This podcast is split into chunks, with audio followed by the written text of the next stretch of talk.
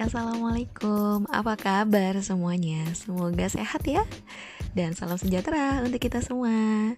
Hari ini aku ingin bahas mengenai salah satu metode Tentang public speaking Yang dikenalkan oleh Bapak Arif Budi Utama. Beliau adalah salah satu guru dari Tantowi Yahya Public Speaking School dan juga seorang trainer dan konsultan dari Associate APDC Indonesia.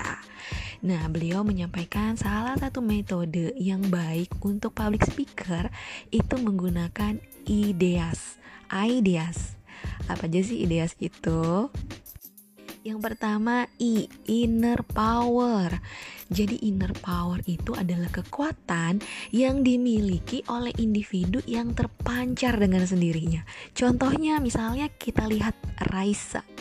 Dia belum nyanyi, dia belum ngomong, tapi kalau kita lihat Raisa kayaknya udah uh, meleleh ya enggak sih?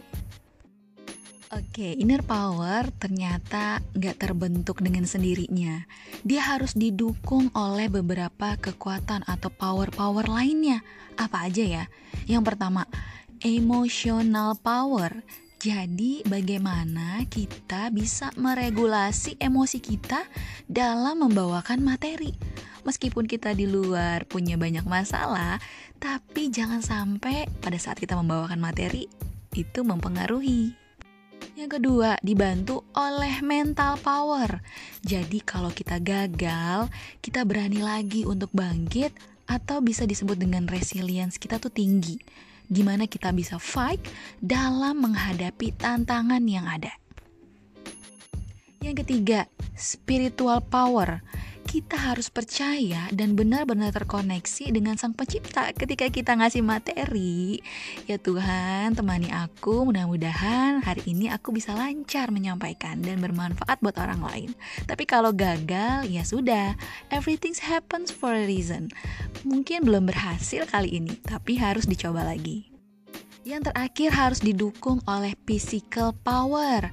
Jadi, sebagus apa pun materi kamu, sebagus apa pun bicara kamu, tapi kalau kesehatan kamu diabaikan, hmm, sama aja deh kayaknya.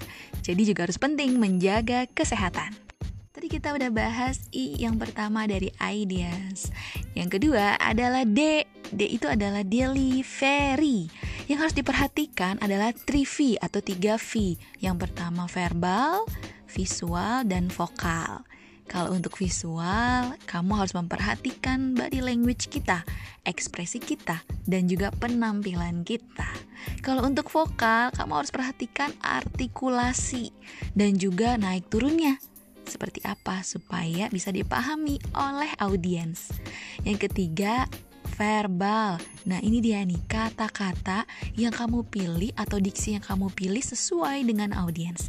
Jangan sampai malah timbul hambatan dalam berkomunikasi karena kata-kata yang kamu gunain ternyata audiens gak ngerti.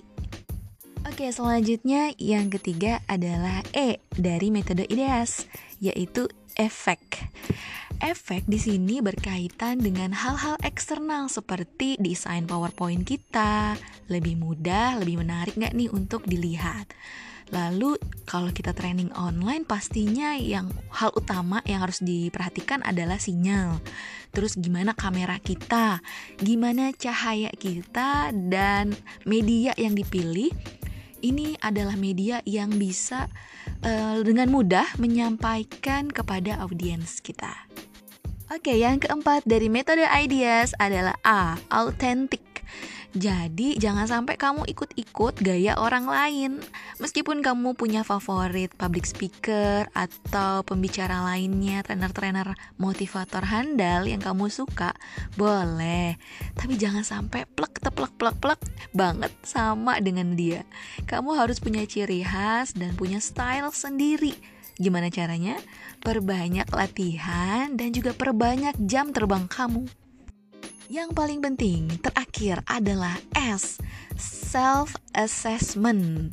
Nah, self assessment itu penilaian atau feedback baik itu dari mentor, dari guru kamu, dari atasan kamu, atau dari teman-teman kamu atau juga dari peserta.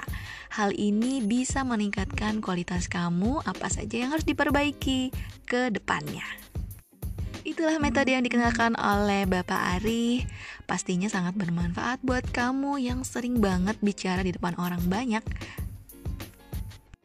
Jadi nggak cuma hanya percaya diri dan juga menguasai materi, tapi juga ada hal-hal lainnya yang harus kamu perhatikan. Terima kasih ya, sampai jumpa di podcast selanjutnya. Dah, assalamualaikum.